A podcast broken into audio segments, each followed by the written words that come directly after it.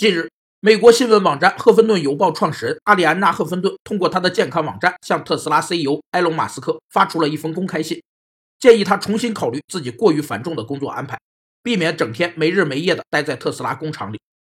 长期繁重的工作会使人患上职场心理疲劳症，有三种典型症状：一是心理压力过大，觉得力不从心，进而觉得什么事情都可能做砸；二是全身不舒服，觉得生活很劳累。做什么事情刚开始就觉得很痛苦。第三就是做什么都闷闷不乐。有四个应对心理疲劳症的建议：一是无论多忙多累，都不要忽视了自己的形象，精心打扮自己；二是预留属于自己的休闲时间；三是创造一个温馨惬意的工作环境；四是向身边的朋友倾诉。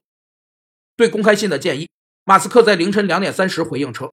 福特和特斯拉是仅有的两家没有破产的美国汽车公司。我刚刚从工厂回到家里。”你以为可以选择，其实没得选。